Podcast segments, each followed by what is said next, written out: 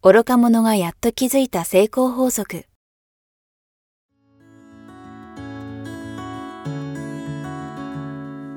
学校に行けない子供たちから、オリンピック選手をはじめとするアスリート、企業経営者、マネージャー、新入社員、メンタルサポーターとして20年間にわたり、講演、研修を行ってきた成田義則が、今と未来を変える人生哲学の話をお届けします視聴者リスナーからの人生相談にもお答えします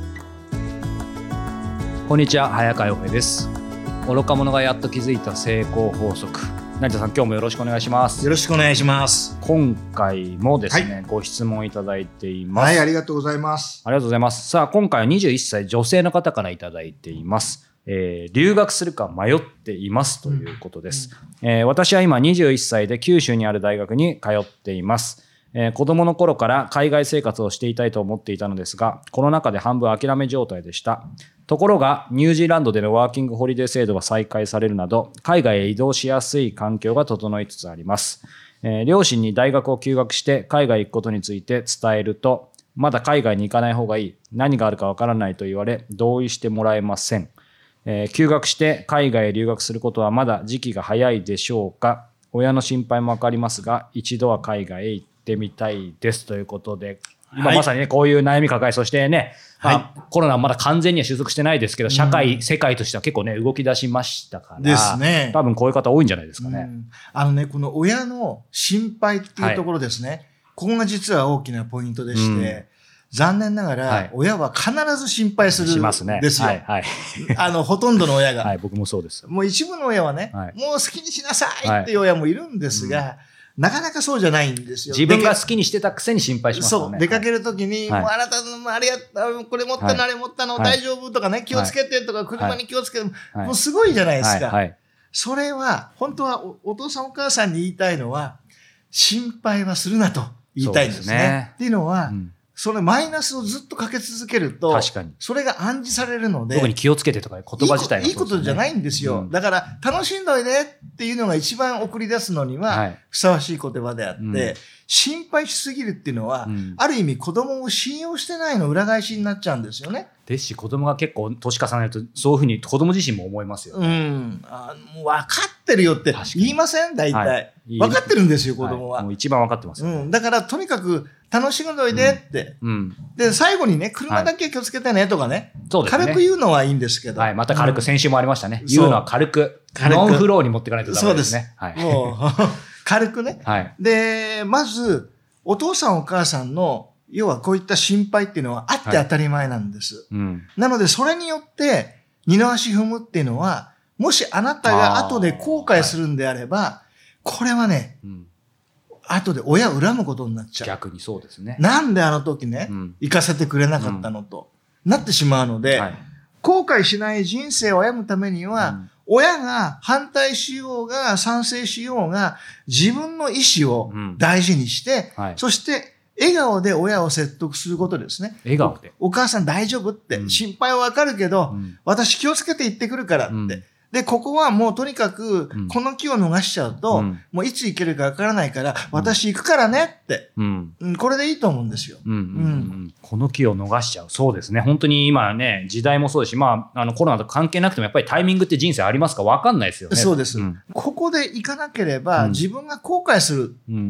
うん。だけど止めたのは親ってなると、うん親の責任になっちゃうんで、それは親子にとって不幸ですね。そう、自分の人生歩むんだったら、自分の決断で行ってほしいんです、常に。はい。はい。なんで行きたいんだったら、うん行くんです。うん。何があってもしょうがないんです、それは。うん自己責任なんでね。うんうんうん何があるか分かんないのは、どんな時も同じですから。はい。ですよね。うんじゃあそういう意味では、あのーまあ、親が何を言っても、うんえー自分で意思を持って決定するってことも大事ですし、ただまあその言い方はね、うんあの親がし心配しない極力ってありますけれども、最終的には、それでももう100%円満にかどうか分かんないですよね。分かんないですけど、うんまずはその心配してくれてる親に感謝をするんですね。やはり感謝ですお父さんお母さんって心配してくれてありがとうって。私もね、そこはもうちゃんと考えてるけれども、はい。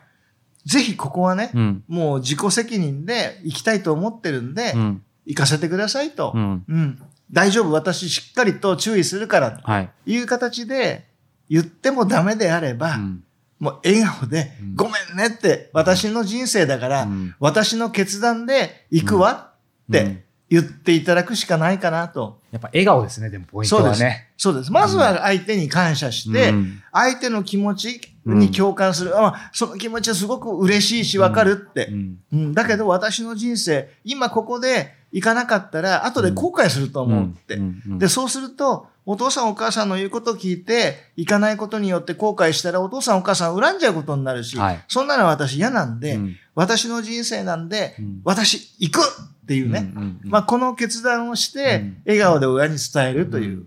で、これで分かってくれなかったら、はいもう笑顔で、はいでも行くわっていうしかないですね。うん。そうですね。でもなんか今みたいな言い方をやっぱりされたら逆にこう持つ親からしたら、まあもちろん寂しいし心配ですけど、はいあ、もうしょうがないなと思って応援やっぱしてくれるんじゃないかなと思いますけあと、どね、例えばね、うん毎日電話するからとかね。はいはいはい。そうですね。うん。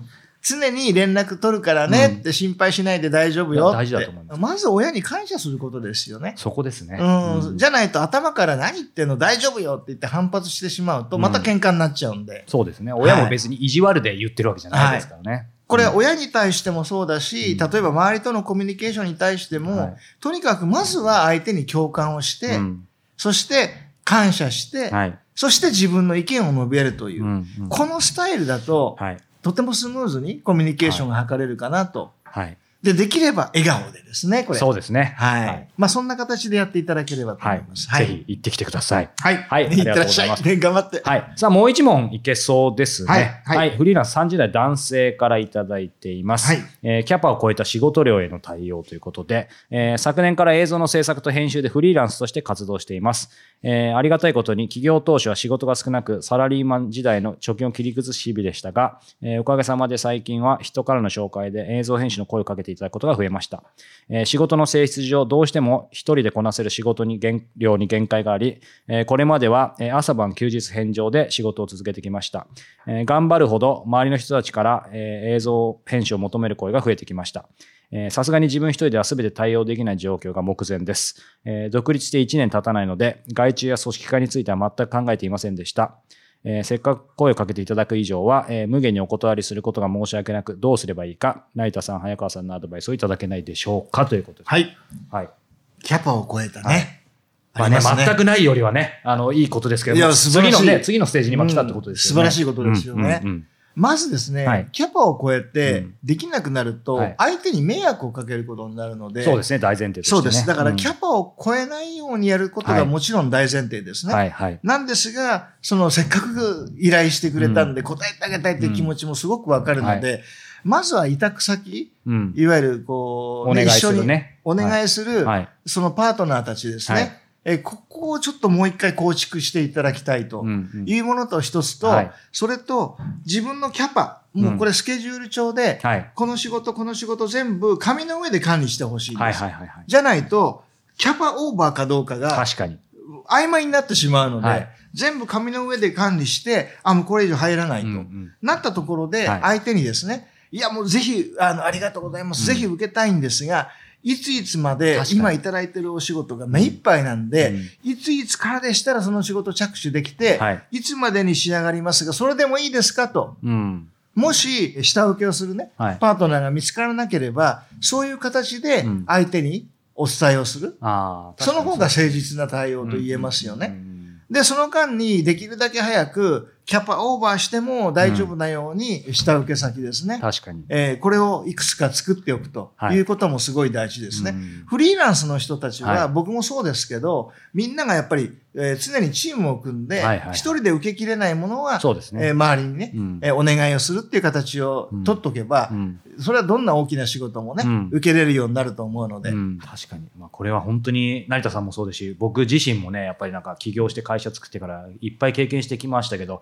やっぱりおっしゃる本当に全く同感で、その、あとはやっぱりおっしゃってたそのスケジュール。はい。これは僕だけかもしれないですけど、はい要は大体これはこのぐらいの時間かかるなって見えてくるじゃないですか。うんでも見えても、これはいまだに僕も100%できないんで、時間も込めてですけど、やっぱり人間って時間をちょっと少なく見積もるじゃないですか。はいこの A っていう仕事は大体例えば5日でできるなみたいに思ってても、やっぱりバッファって絶対見なきゃいけないと思うんですけど、ねその辺いどうです、いや、ま、まさにそうだと思いますね。うんうんうんうんもう常にギリギリで行ってしまうと、一個アクシデントがあると、もう全部後手後手になってしまそうので、ですよね。なのでやっぱりキャパっていうのは、うんある程度余裕を見てはい。取らないと、うんどうしても目いっぱいになってしまいますよね。うん後手後手になってしまいます。で、常に考えていただきたいのは、お仕事をより成功させるためにもですね、常に相手のために何が一番かっていう、はい。もうここを絶対外せないので、うんうん相手のために一番は自分が受けてあげることではなくて、うん。その仕事がスムーズに、期日通りに行えることが相手にとっては実は一番って判断すれば、はい。要はもう無理やり受けなくてもですね、うんうん。えーうまくその形で、はい。完全に本当にありがとうございますということで、今おかげさまでこういう状態なのでという形でお断りしてもですね、うん何にも問題ないと思いますね。うんうん多分ね、その受けないと、受けてあげないと、うんえーいけないっていうのは思い込みなんですよ。そうですね。そういう意味ではどうでしょう、こう今ね、そのまあ、外注というか、委託する方と、あと逆にそのスケジュールをきちんと自分で見て、バッファって話もありましたけど、ちょっと切り口変えて、やっぱり成田さんにあの伺いたいというか、僕も思ったんですけど、そもそものところで、やっぱりその自分の人生とか仕事のスタイル、つまりこの番組で理想像っていうのを、はい。やっぱり常に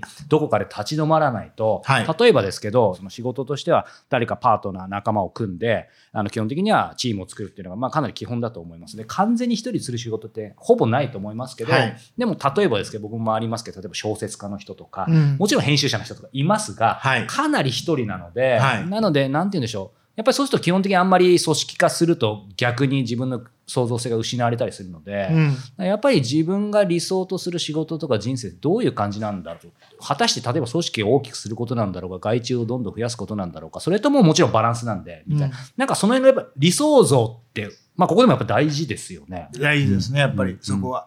やっぱりそこで自分の理想の人だったら、はい。どういう形でそれを対応するのか、うん。受けるのか、うん。それとも笑顔ではい。感謝して、えー要は、ここまでいいつからだったらできますがって、それでもいいですかって、はい。それでこダメだったら、ね、お断りするという、ん。まあ、それを自分で、自分の理想像を模索していただければいいと思うんですね。うんうん。やっぱ常にこの理想像っていうのはすごい大事な、はい迷った時の本、当思います。もう本当に北斗七星で、はいあ、あっちに行けばいいんだっていうね、自分の理想像をしっかり持ってると、迷わないんですよね。そうなんですよね。うん目先のはい名誉とか、目先のお金とか、そうそう目先のね、そのものに迷って誘惑されないで済むんですよ。理想像がきちっとあれば。はい。本当おっしゃってる成田さんがおっしゃってる毎日、うん。まあ、難しくても週1回はやっぱり見ないと、これだけ成田さんに教えていただいて僕自身も、まあ、言葉は違いとそういう時間設けてますけどめちゃめちゃ忙しくて1週間見れないとうん。やっぱり見失いがちになるので、はい。まあほ本当大事ですね。そうですね。うんうんうん。うん